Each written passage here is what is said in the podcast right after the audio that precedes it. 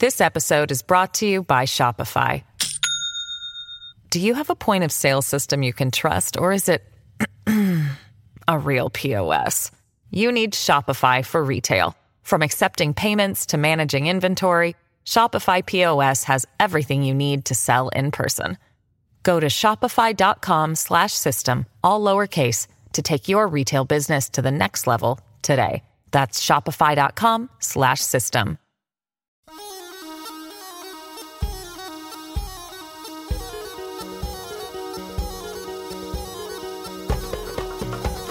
Hello, everybody, and welcome back to New Books in Middle Eastern Studies. I'm James Dorsey, the host of the channel. Today, we'll be talking to Ahmed Kuru about his book, Islam, Authoritarianism, and Underdevelopment A Global and Historical Comparison. Ahmed Kuru, welcome to the show. Thanks, James. Thanks for having me. It's a pleasure to have you, Ahmed. Perhaps we can start off by uh, you telling us a little bit about your intellectual biography and how you came to writing this book. I'm a political scientist, and my first book was on secularism and state policies toward religion in the United States, France, and Turkey. And the first book was more on constitutional law and the state system. But after the Arab Spring and the decline of democracy in Turkey, I have been more encouraged to write about more historical and cultural aspects of the problem of authoritarianism in Turkey, in the Middle East, and the rest of the Muslim world. So, this is one dimension of this new Islam book. And another dimension is that for a very long time since my childhood, I've been grappling with the problem of the idea of decline because uh, I have a Turkish background, and in Turkey, many people kept asking what happened after the Ottoman glory. How come the Europeans surpassed Ottomans and other Muslims in science, technology, and eventually military power? So, therefore, on the one hand, I have this very long background to write this book. And on the other hand, the event in the last five, six years, the breakdown of democracy in Turkey and the failure of Arab uprisings all encourage me to write a book about the historical roots of the problem of authoritarianism and underdevelopment in the Muslim world. One one of the things that strikes me in your book is that you attribute uh, responsibility, in a sense, for the decline of the, the Muslim world in political, socioeconomic, intellectual terms. Uh, one as having started long before colonialism, and you basically attribute uh, responsibility both to the colonial powers in the later years, but also to the powers that are, that be that have been in the Muslim ruling the Muslim world since in the post Golden Age, if you wish.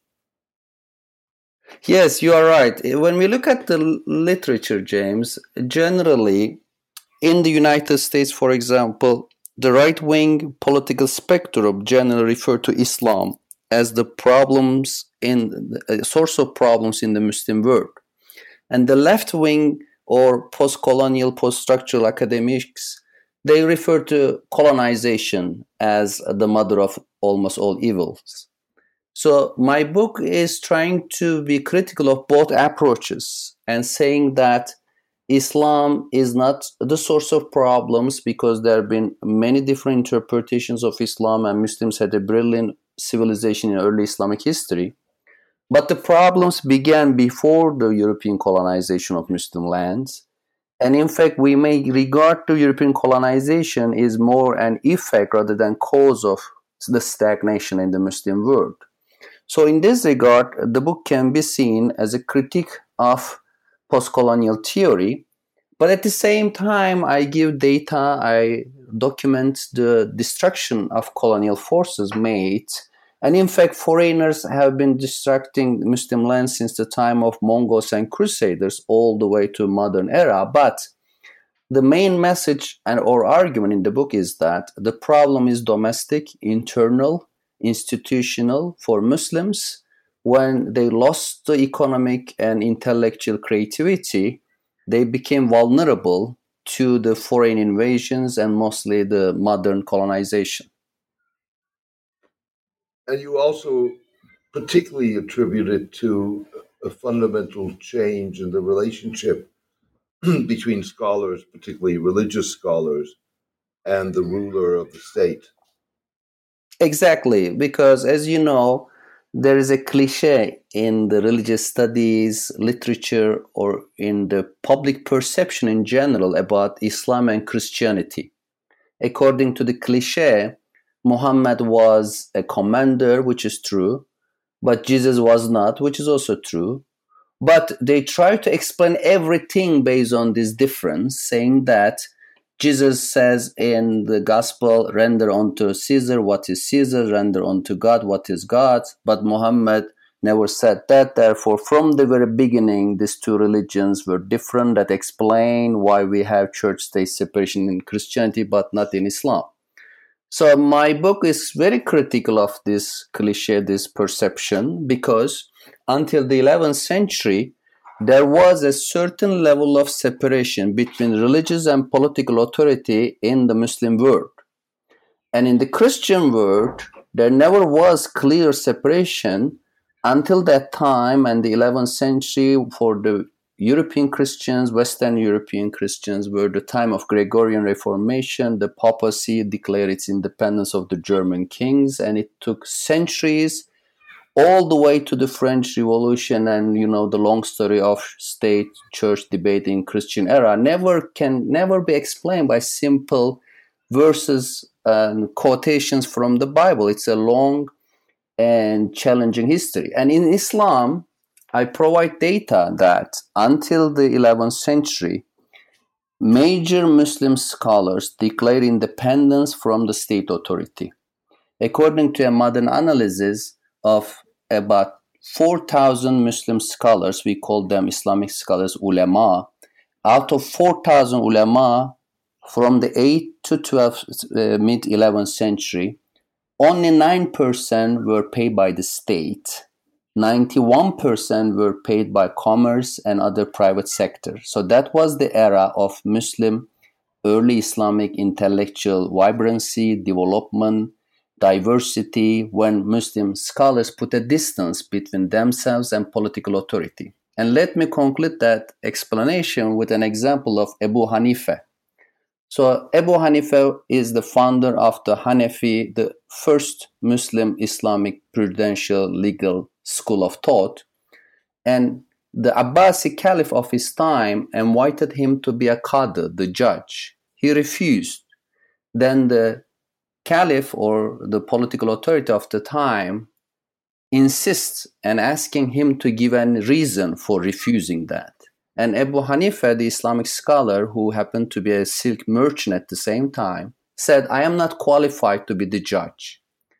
Then the caliph, the political authority, says, You are lying. And then Abu Hanifa says, A liar can never be a judge. Then the caliph put him in jail there was a certain level of poisoning and he died in jail. But this is not an exception. Many Muslim scholars stood up against political authority. That was until the 11th century. Then Islam has an historical experience of religion state separation, which was very important for intellectual diversity, intellectual dynamism. But after the 11th century, the ulama state alliance or the alliance between religious and political authorities emerge as a historical construction. It is not a direct result of Muhammad's legacy. And then from 11th century to today, as we all know, Diyanet in Turkey, Al Azhar in Egypt, and many scholarly Islamic institutions are servant of the state, allies of the state, friends of the state, and that's a major problem today in the Muslim world.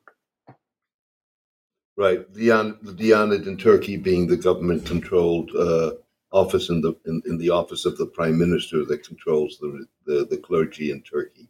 Exactly, and one hundred thousand mosques, all imams in these mosques in Turkey are state servant paid by the state and the, on Fridays the central agency in Ankara prepare a text for Friday sermon. All imams recite. There is no private entrepreneur. There is no private decision by imams about the Friday sermon. It's all centralized in Turkey under this government agency.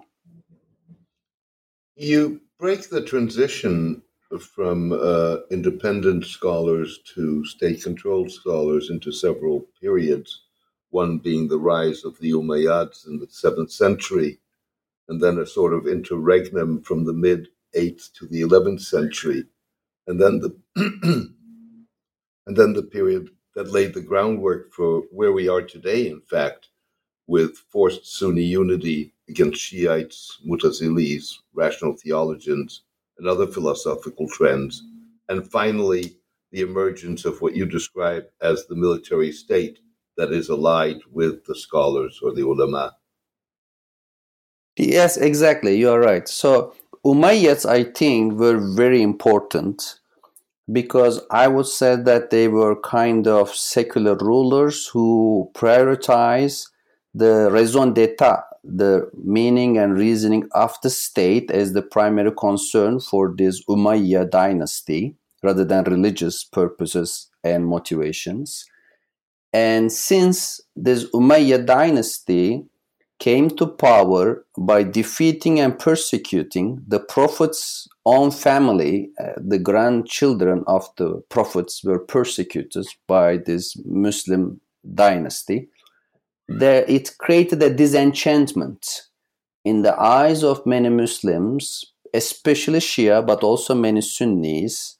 The political authority lost any religious claim because the political authority killed and persecuted family members of the Prophet himself. And after that, for a very long time, the memory persists until the 11th century. So the Umayyads are crucial because the founding king of the Umayyads, call himself Caliph Muawiyah, was the first in Islamic history who used a crown, a throne, and a set of bodyguards. Until that time, the political authority of Prophet Muhammad and the four caliphs after him were very charismatic. No crown, no throne, no bodyguard. Therefore, Umayyads really established a secular notion of statehood and it led to a certain separation between political and religious authorities. And Abbasis after then came to power with many promises, but they end up with being prioritizing political purposes again. They persecuted Shia, and several of them were rationalists, tried to impose some rationalist philosophy and that create that led scholars like Ahmed ibn Hanbal to issue fatwas and declare the notion that it is forbidden haram for an Islamic scholar to get money from the state. And I think the best example on this debate is the life story of Ghazali, the 11th century Muslim scholar. In the eyes of many modern observers and analysts, Ghazali was the second only to the Prophet Muhammad as his importance and influence on Islam. What Islam, as we know today, is very much a construction of Ghazali to a certain extent. And this historical figure had many zigzags, many back and forth with it in terms of his relations with state authority in his early age, Ghazali, in the 30s and until the age of 40 or so, was in engagement with state authorities. He was given the chair of prestigious university position of time by the Prime Minister Nizam al-Mulk. But later on, he had a breakdown, a midlife crisis. He regretted to have any connection with state he went to the graveyard of Prophet Abraham and made the promise and took the oath that he never would receive money from state authority. He would never have direct engagement with politicians again. but toward the end of his life, he again had some level of connection with politicians. So it shows the complexity of Islam state relations and the whole notion that there is no separation between religion and state in Islam. In Islam, state and religion are twin brothers is a wrong idea. It's a Sasani thought, not the Prophet's hadith. So that's what I'm trying to elaborate in the book. I want to come back to Al Ghazali uh, shortly, but you've already spoken about the evolution of political legitimacy uh, from the period of the Prophet and his four, first four successors and the period after that. It also involved an emphasis on text rather than reason or tradition based interpretations of Islam. Exactly. Thanks for mentioning this very important point. Again, Abu, so in my book, uh, I try to emphasize some key historical figures. One was Abu Hanifa, the silk merchant who stood up against Abbasid Caliph, and he was very important for your question as well. He, for him, Islam was something based on the ray. Ray is basically meaning the opinion of a scholar. So a scholar, after reading, understanding Islam, can issue an opinion, and this opinion is based on certain reasoning. And it's not textual understanding, it's a very reason based understanding of Islam. And therefore, Abu Hanifa also uh, declared that Muslims can recite the Quran in any languages. They don't need to read it in their five times daily prayer in Arabic. This is a revolutionary idea. Even today, after so many centuries, no one can really defend this idea because it's so dangerous to say these things in the Muslim world today. You can easily be declared infidel. But that's Abu Hanifa's idea that you can recite the Quran in Turkish, in Persian, in your languages. No need to be bound by Arabic. So, and he is not someone based on hadith. Uh, you know, hadith is the reports about the actions and speeches of the Prophet Muhammad. And according to Abu Hanifa, hadiths are not the primary concern. The primary thing is uh, the ability for a scholar to read the text, both the Quran and the hadith, then make his own interpretation or her interpretation. But after him, after Abu Hanifa, a very important scholar came. His name is was Shafi. And Shafi produced a legal methodology which became dominant until today. According to this methodology, or you can call it an epistemology, a Muslim uh, can understand law and other manners, other issues, based on a hierarchy of the Quran, Hadith, the consensus of the ulama. And if these three are not sufficient, you can use reason for analogy. So, for example, is smoking forbidden or permissible in Islam? You look at the Quran, there is no tobacco in the Quran. Hadith, no tobacco. Consensus, we can't reach yet. Then you make an analogy. Or oh, if alcohol is forbidden, then smoking should be too. This is an analogy. So as you see, reason is very marginal in this methodology, and this is very different from Abu Hanifa. But eventually, for many historical reasons, and according to my book, the power of ulama state alliance really was behind this Shafi method. They imposed the text based notion of Islam even Hanafis, who were supposed to follow this rational, reason based Abu Hanifa today, they were really assimilated in the textual notion of Islam. And the Shafi's text based epistemology today is the dominant notion throughout the Muslim world. And I think this is a major problem today. Text based basically is the basis for uh, a, a more literal more conservative, if not ultra conservative, interpretation of the faith. Exactly, literal notion, very little space for interpretation, adaptation, creativity. You you mentioned uh, the influence of Al Ghazali, and I'd like you to expand on that. But you also essentially, it strikes me that you have three major thinkers, at least, who um, in some ways shape what today modern day Islamic states are.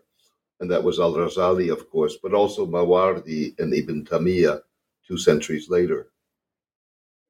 You are exactly to the point. Interestingly, today, when you talk to Islamists, they say Islam has a theory of state. Even regular Muslims in Turkey and elsewhere not all of them, but many, would tell you that Islam is a blueprint of society. It is a plan that teach you what to do from restroom manners to politics. That's the cliche in my original country, Turkey, from restroom to government, everything taught in Islam. But when you ask them, what about politics and state? you can only find two and a half book, uh, two and a half books about these issues. One book of Mawardi, one book about Ibn Taymiyyah, and half from Ghazali's writings because Ghazali never write a full-fledged book. There are some chapters about politics and Sharia and how to deal the issue of caliphate. Therefore, I said half. But the two major books, 11th century Mawardi ordinance of governments and 13th century Ibn Taymiyyah and his book the Sharia based governance how to deal the issue from the ruler to his flock or his uh, ra'aya ra'aya means the flock or the pop- population so the two book Mawardi and Ghazali why no other books since then because these two 11 and 13th century texts receive a canonical position. 11th century Mawardi, follower of a Shafi, the text-based uh, method founder Shafi I mentioned before. And why did Mawardi wrote a book about the idea of caliphate? Because at that time in the 11th century, there was an Abbasi caliph in Baghdad, like the Pope in Rome, with many differences, of course. But the Abbasi caliphs no longer had political and military might. They were just symbolic because a Shia dynasty had the political and military power in Baghdad at that time. From the mid 10th century to mid 11th, Shias ruled Baghdad. They left the caliph as a symbolic person. But the Abbasi caliphs were very much willing to return to their military power, political might. And then they ask Mawardi, the caliph of the time, to write a book about the importance of caliphate, to justify the position of the Abbasi caliph in Baghdad. And Mawardi wrote this book on caliphate saying that legitimacy in Islamic politics comes directly one man, and the man should be from the Quraysh Arab tribe, Prophet's tribe, and a man and not a woman. And after becoming caliph, he will stay for life. No term limit, no opposition, no changing of transition of power. So, this is today a historical text. If Muslims, especially Islamists, read this text as if a religious guidance, it will lead you to fascism because it's a one man rule. One man hold entire executive, legislative, and jurisdictional, uh, ju- jurisprudential authority and legitimacy. Two centuries after Mawardi, Ibn Taymiyyah wrote the book on Sharia based governance in a different way because there no longer was an Abbasid caliphate. The political and historical conditions made these scholars write these seemingly religious texts in a very uh, political point of view.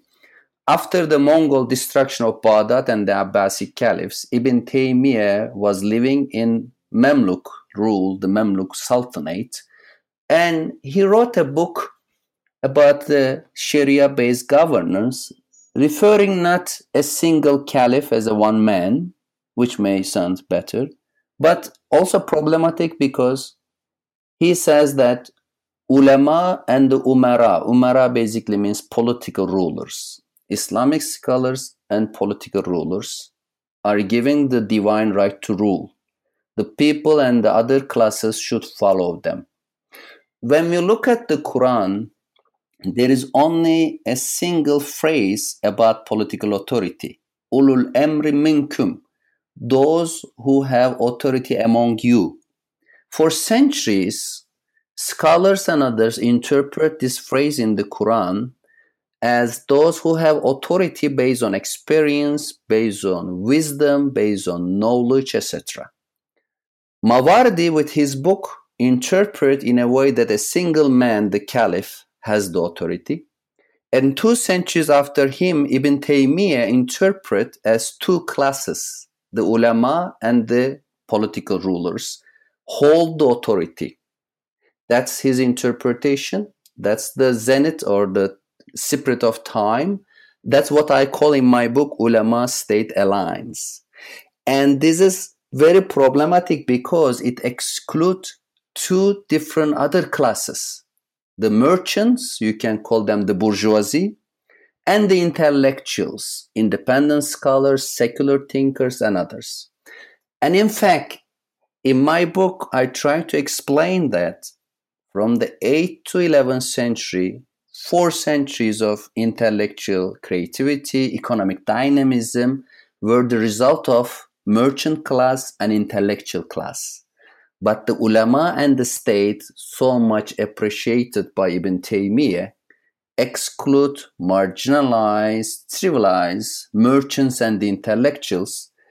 And up until today, this is a major problem for Muslim majority countries the weakness of bourgeoisie class, the weakness of intellectual class, and hegemony of ulama state alliance. This episode is brought to you by Shopify. Do you have a point of sale system you can trust, or is it a real POS? You need Shopify for retail. From accepting payments to managing inventory, Shopify POS has everything you need to sell in person. Go to shopify.com/system all lowercase to take your retail business to the next level today. That's shopify.com/system. You probably have touched on this already, but you know, having sort of described the um, the impact of these uh, thinkers and intellectuals, uh, you also say that the there's more to the explanation of the stagnation that we're seeing today and have seen in the Islamic world. And you also note that that process of of stagnation was much slower. That in fact you had scientific and, and intellectual philosophical innovation in the Muslim world way into the 17th century. Yes, definitely, because first of all, although the ulama state alliance started to emerge in the 11th century in Central Asia, Iran, and Iraq, it was a gradual process and the scientific and philosophical dynamism didn't die overnight.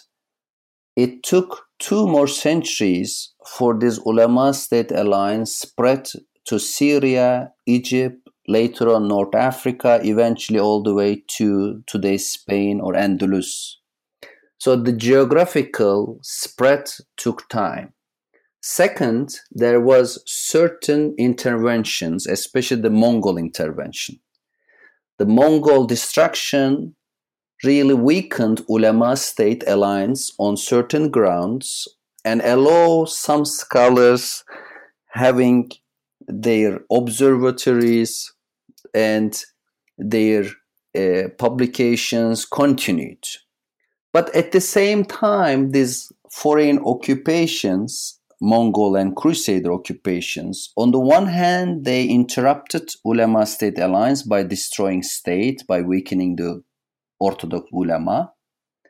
But on the other hand, in the long run, they even helped the ulama state alliance because when people face a survival threat a massacre based invasion and killing, they turn to the military heroes to protect them. Because if you have a survival threat, you cannot think about better art, better music. You first need security. That's what happened after the Mongol invasions and crusaders. And in the 13th century, the hero was Saladin, the one who defeated crusaders, the one who captured Jerusalem, retake it again from the crusaders. And it's a symbol of Ulema state alliance because when Saladin established the Ayyubi dynasty in Syria and Egypt, it gave birth to another military dynasty, in the Mamluks. And the Mamluks themselves become hero by defeating Mongols to in around today's Gaza and did really undermine once again the importance of merchants and intellectuals in the eyes of Muslim publics because the military heroes saved them from Mongols and Crusaders. And in fact, let me uh, give you an anecdote about Saladin and his legacy. So, in many books, there is the discussion of Muslim destruction of Alexandria Library. When Muslim armies at the time of Caliph Umar, 7th century. They reached Egypt. There was the antique library in the city of Alexandria, and then Muslims destroyed it because Amr ibn al-As, the commander of Muslim armies uh, capturing Egypt, uh, called Caliph Umar. No, I'm joking. It's, there is no way of calling, but uh, write a letter and then ask what to do with thousands of ancient books in this library. And Omar sent a message to him back saying that if the content of these books are compatible with the Quran, we don't need them, just burn these books. If they are contradictory to the Quran, you should burn them too, in any case. Then Muslims burn the books. So we today know that it's a fabrication there never was such an event occurred because when Muslims arrived to Egypt, there was no, no library. It was already destroyed. The destruction started by the time of the Caesar. So, who produced this, this fabrication? Did an Islamophobe in Europe or North America? No, an Arab historian of 13th century produced this fabrication. But how come an Arab historian told a lie about Muslim history. Why would he do that? Uh, because we learn later that this Arab historian who fabricated the story about the destruction of the antique library in Alexandria was the son of a very close friend of Saladin. And when Saladin in 13th century destroyed the Fatimi Shia library with full of Shia and philosophical books, they need to justify what Saladin did. How come a 13th century Arab historian fabricated a story about Muslim destruction of library in 7th century Egypt? Because the historian was a close friend of Saladin and he was a son of very close friend of Saladin and he fabricated the story of 7th century to justify how Saladin destroyed a library in 13th century. So Saladin is an example of ulama state alliance as a hero against crusaders, destroyed the Fatimi dynasty library with full of Shia and philosophical books because as a Sunni military commander, he didn't appreciate these philosophical books. He may have seen them as problems or he basically wanted to sell some of them earning money. So this is a very important example to understand how once Muslims have hundreds of thousands books in their libraries in Egypt, in Andalus, in Iraq, at the time when Europe had only a couple of hundreds of books in their libraries, but after the Ulama State Alliance, things change, and military heroes like Saladin really reversed the process by emphasizing military attacks at the expense of intellectuals. You um also describe in the book that the, there was resistance to the rise of um, state-aligned Islamic scholars and thinkers, um, and you note that you know there were many influential thinkers, including Ibn Khaldun, who's widely viewed as the father of sociology. Perhaps you can describe that, but also the fact that uh, one of the things that we're still dealing with today is that their writings often only got traction after uh, they had passed away. And I guess the question there is if their writings if had been more uh, had gained more attention at the time, whether things would have evolved differently and we would see today an Islamic world that is very different. So, thanks for the question. This is a very important question the legacy of Ibn Khaldun, Ibn Rushd, and other Muslim philosophers and thinkers. So, as I mentioned before, after the 11th century, despite the rise of ulama state alliance, Muslims still produce cutting edge thinkers. But they didn't appreciate them. Many of them, like Ibn Rushd and Ibn Khaldun, were appreciated later on by Europeans, not the, their own Muslim societies. Because uh, the idea of being a philosopher, a thinker, was already delegitimized by scholars like Ghazali and others. And Muslim societies started to appreciate ulama at the expense of philosophers. So the Ibn Haldun and Ghazali were still representing the kind of the last fruits of the Muslim intellectual life, which had very deep uh, roots in the 8th, 9th, 10th, and 11th century. Even if after. I can interrupt you, just sure. maybe you can just very briefly describe the distinction between the ulama, the, the religious scholars, and what you call the philosophers. Yeah. In fact, can we start? Yeah. Let, let me start all the answer again. That's a sure. good. Yeah. Sure. Thanks for the question about Ibn Khaldun. When we look at early Islamic history, there were both independent Islamic scholars like Abu Hanifa who refused to be state servant, but at the same time there were Muslim philosophers like Ibn Sina, like Farabi, who study the ancient sciences, quote unquote. By ancient sciences, they refer to the knowledge and wisdom of Greek, Persian, Indian philosophers like Aristotle, Plato, and certain Indian and Persian equivalents. These thinkers were Muslim, but they were not dealing with fiqh, Islamic law, or Islamic kalam eh, theology, but instead Farabi, Ibn Sina, and others were studying medical sciences, eh, sciences. Some of them study mathematics, physics, and metaphysical philosophy and political philosophy. There were certain level of tensions between these scholars and Islamic scholars like Ibn Hanbal, but since until since there was no ulama state alliance until the 11th century islamic scholars and muslim philosophers coexist.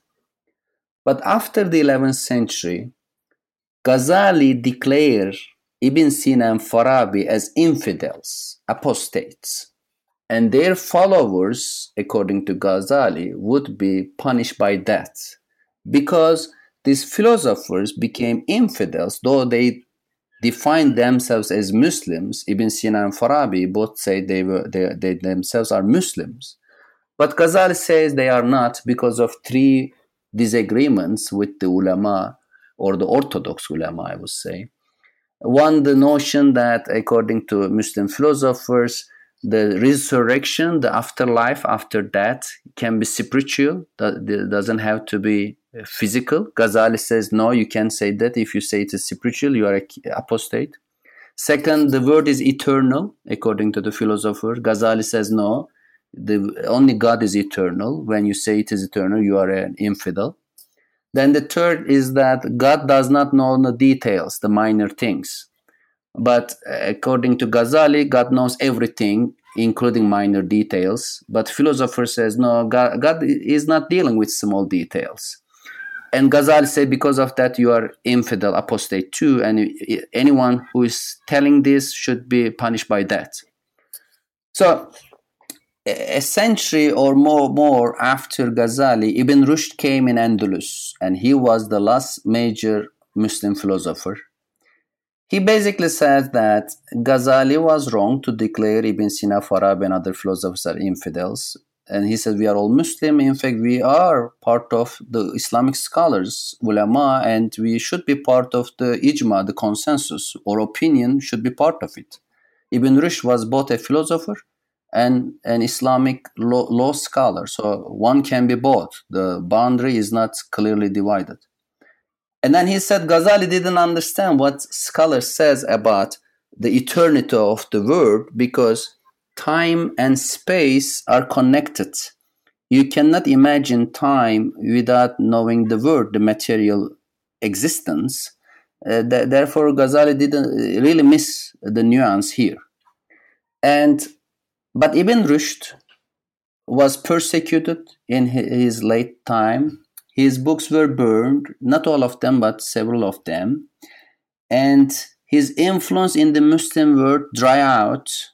The Ottoman scholars didn't know his major books, but the Europeans learned his major books. And then uh, Ibn Rushd's legacy really inspired Aristotelian philosophy in Europe.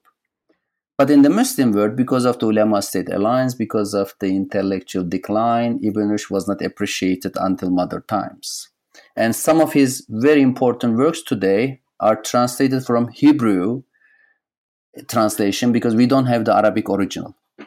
And I think eh, you are rightly pointing Ibn Haldun because I spent many pages for him in my book because he is not only the first sociologist in our modern understanding, but also the last major thinker in Islam. In the early 15th century, he wrote Muqaddimat, uh, late 14th century, the introduction. It's a, a analytical historical book.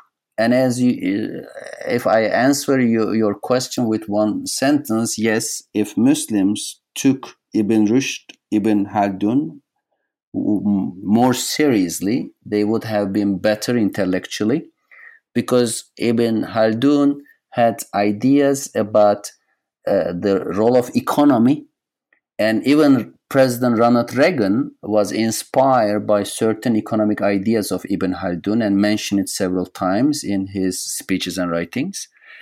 But unfortunately, because of the emphasis on Islamic law and the ignorance of philosophy and economic thought, Muslims really end up in a stagnation. Let me give one example. The Ottoman Empire, despite its geopolitical talent and military strategy, economically was a failure because the Ottomans never understand the importance of merchant class.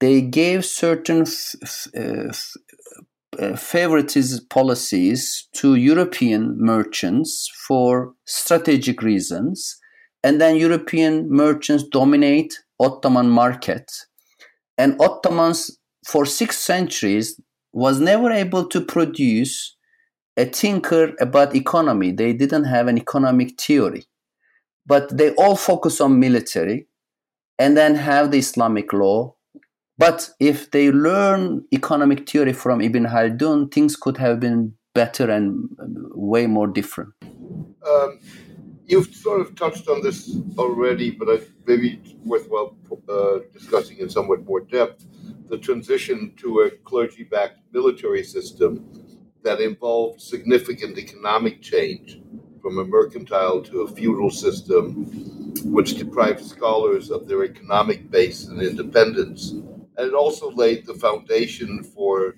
state centric economies that, in many ways, constitute today's template in the uh, Muslim world. Of course, there are exemptions, such as Turkey, but even there, control of religion was crucial, and elements of the ulema state are returning with the current president, Recep Tayyip Erdogan. Yes, this is a very important linkage uh, between the classical uh, notion of the state control of economy and the modern one. As you rightly emphasizes in the classical era, from the 11th century to the decline of the Ottomans, the ulama state alliance was based on a rent and rentier policy based on agricultural lands. And the land revenue distribution system was originally called Iqta in Abbasids and the other Arab sultanates, called Timar in the Ottoman Empire. And then in the Ottoman Empire, most of the lands were state property.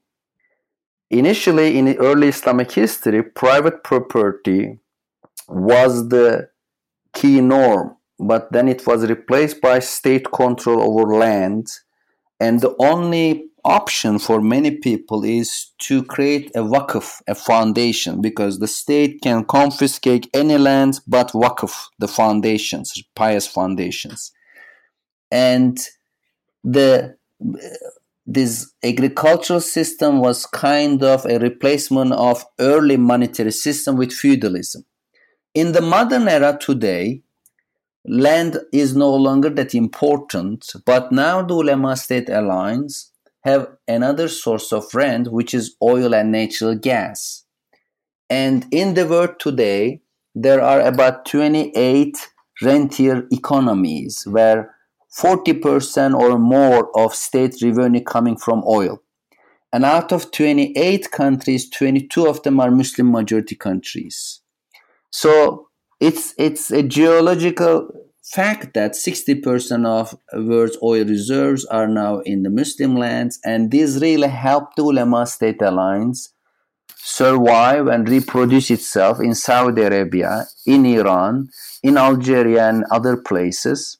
And even in Turkey, as you rightly referred to, despite the lack of oil, rentierism find a way under Erdogan regime. They started to sell pieces of Istanbul, which led to the Gezi event. And in 2013, many people protested that the government tried to destroy a small park, Gezi Park in Istanbul, to build a residency or a mall, because the idea is to create rent in a country where there's no oil, you are selling Istanbul to create land, uh, big uh, rent by selling land because the ulama state alliance always needs money because neither ulama nor state rulers are a productive class. They don't produce anything.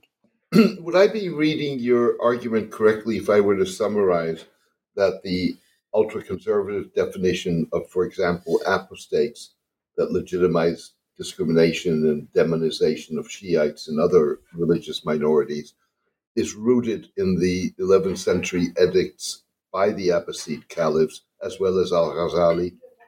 These are the key figures. So I think there is the combination of three elements. One is the Abbasid caliph who want to re emphasize their early political power the second element was the Persian bureaucratic class, and they included Nizam al Mulk, the prime minister. And the third element of the political class was the Turkish nomadic warriors and the sultans, like the Seljuk empires.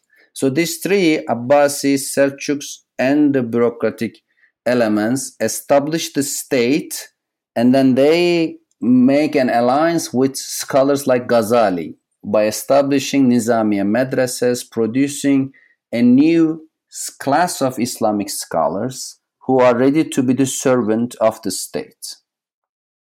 The 11th century, in some ways, is also a shift of the center of gravity from the Middle East to Central Asia with the Ghaznavids and the Seljuks, and also, as you just mentioned, the emergence of madrasas that were designed to synthesize Muslim jurisprudence and theology in a bid to create a unified Sunni orthodoxy and produce a class of scholars that would, would counter deviant trends. It also seems to be a shift that was in part driven by what we would call today climate change as well as demography. Yeah, bo- bo- both of them, you are right. So, uh, for political scientists, a major question is what is the connection between structure and agency? And the climate change as a structural change definitely led to certain reformation and rupture. But you also need agency. Agency came in the form of Abbasi Caliph Seljuks and the bureaucrats and the scholars like Ghazali. And the combination of structural change, the climate change with the agency made the big rupture. And it had two major impacts. One is the Shia themselves were influenced. Although the 11th century movement was against Shias, eventually in the 15th century in Iran, Safavi empires create their own Shia version of ulama state alliance, coming all the way to Khomeini, an Islamic state today in Iran. It's the example of ulama state alliance with ulama is very much at the top. A- another dimension is that today, when Muslims look at institutions like Al-Azhar in Egypt and the Diyanet in Turkey, and the understanding of Islam coming from Ghazali and Shafi, they think that that's the divine message. But it's not. It is very much a construction of 11th century and post 11th century historical experience. Islam before 11th century was very different what we today understand as islam it is.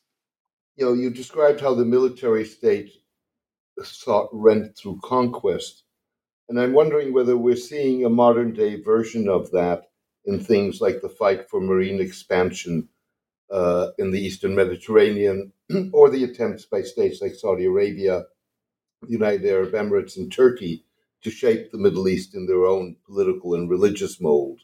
I think it's ine- ine- inevitable because since the intellectual, economic, entrepreneurship were set aside, uh, the only area one can assert a new thing is military area because the ulama only accept the military rulers to make laws.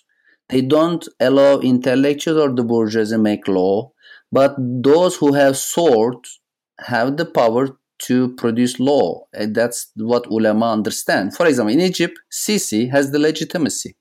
In Saudi Arabia, the king has the legitimacy in the eyes of the ulama. But no intellectual, no bourgeoisie class could have a similar legitimacy in the eyes of ulama in uh, in Egypt or Saudi Arabia or elsewhere. That's why if you want to be a good leader in the Muslim world, you need to be militarily assertive. And Tayyip Erdogan understood this well. That's why he's very aggressive in Syria, Libya, and elsewhere. I'm wondering whether the the military state, and particularly in the case of the Ghaznavids, as you describe it, is in a sense a precursor of what we see today of the civilizational state, as well as the religious principle promoted by the Saudis and the UAE of absolute obedience to the ruler? I would say yes, because look, there is an important anecdote in my book about Ghaznavi leader Mahmud coming to Balkh, which was a very important Afghan city at the time, like Paris of Central Asia. And then the people of Balkh city was ruled by Ghaznavis, the Mahmud. When he left his army, another army came, the Karanids, and the people resisted. They fought. There was certain part of Bazar was burned. Then Mahmud came back with his army, defeated the occupiers, the enemy, then asked people to gather and give a speech. In the speech, he says, You are ordinary people. Who gave you the right and legitimacy to fight? You have to obey whatever army come to the city. Do not resist. I forgive you this time, but I will not forgive you next time. Because of your fighting, my bazaar was burned here. You are ordinary people, no right to fight. So, this notion that the people without any sword, any fight, and the ruling class having everything political and military, very much institutionalized in the Ottoman Empire. There were only two classes the military class and the people. The military include, interestingly, the ulama themselves, they were called the military class. they were n- receiving money from the state. They were not producing anything, therefore, no paying tax. They had the policy making, law making, and everything. The rest of society, no political power, no legislative power, no sword. They cannot carry arm, and they have to produce and take, pay tax. So, and that was the same mentality in Mamluks Egypt for centuries and today, if you see similarity in Gulf and elsewhere, it's not a coincidence. Finally, you seem to share with ultra conservatives and proponents of a statist Islam, if you wish, um, a need to return to early Islam. But in contrast to them, you see that as the key to breaking both the ulama state and secular authoritarianism. Thank you very much for this question. I, I, think that's a fascinating question because, yes, I really try to tell the Muslims and others that there, a renaissance is possible, if not desirable. Because, you know, in Europe, the whole notion of renaissance, with certain exaggeration, was the idea that you can go back to Greco Roman philosophy, painting, art, and other expressions in order to revive our modern conditions. Today, when we ask Muslims to have a democratic regime in the West and else in the Middle East, they say, Oh, you are propagating an American agenda. In my first book 10 years ago, I ask Muslim states to embrace passive secularism, a religious friendly notion of secularism. They say, no, no, secularism is an American idea, a European Western idea. So in in this book, I tr- I try to ask the question: Wouldn't everybody want a more peaceful, more egalitarian, and more prosperous world? Wouldn't Muslims want to solve the problem of violence, authoritarianism, and underdevelopment? It's not imposing a Western agenda. It's what really most of the people really want. And there is a way, which is to emphasize the intellectuals, appreciate intellectual philosophical life, and appreciate merchants and their economic entrepreneurship. And Muslims don't need to really imitate the Western model because they have their own history. They can look at the early Islamic history to get inspiration. Ahmed, this has been a fascinating and insightful conversation. I have many more questions, but I'm afraid we're running against the clock. Before I let you go, uh, I'd like to talk a little bit about, or you to talk a little bit about where you go from here. I know that you're very involved still in the aftermath of this book, but what are you thinking? In, uh, uh and maybe you can describe uh, that that aftermath uh, but maybe you can also uh, talk a little bit about some of the ideas that you're playing with for future projects. Yeah, thank you. Right now, the, the, the book is going to be translated into Indonesian and Arabic. It's very exciting for me because I am looking forward to engagement with Muslim scholars and people in Arabic speaking, and Indonesian speaking, and hopefully, eventually, if the political conditions allow, Turkish speaking Muslims eh, and non-Muslim analysts and observants. It would lead me to a new direction, definitely. And next project maybe is about the the discussion about the, the new interpretations of Islam, because in Turkey and elsewhere, some people, some modernists, say that we have to embrace a, a, an approach based on the Quran. Abduh and others were defenders. And an alternative is historicizing. Fazlur Rahman and others says we have to put Islam in a historical context.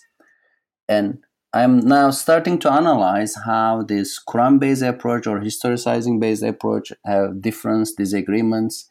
And basically it may be at the end more normative work because the book we you and I uh, discuss and thanks again for your questions is more a social scientific book that I try to look at cause and effect relations, and perhaps my next project may be more normative. Ahmed, that sounds like a fascinating project. Thank you for being on the show today. I really enjoyed it and take care. Thank you very much. And I really appreciate your questions. And it was a, a very fruitful discussion for me. Thank you.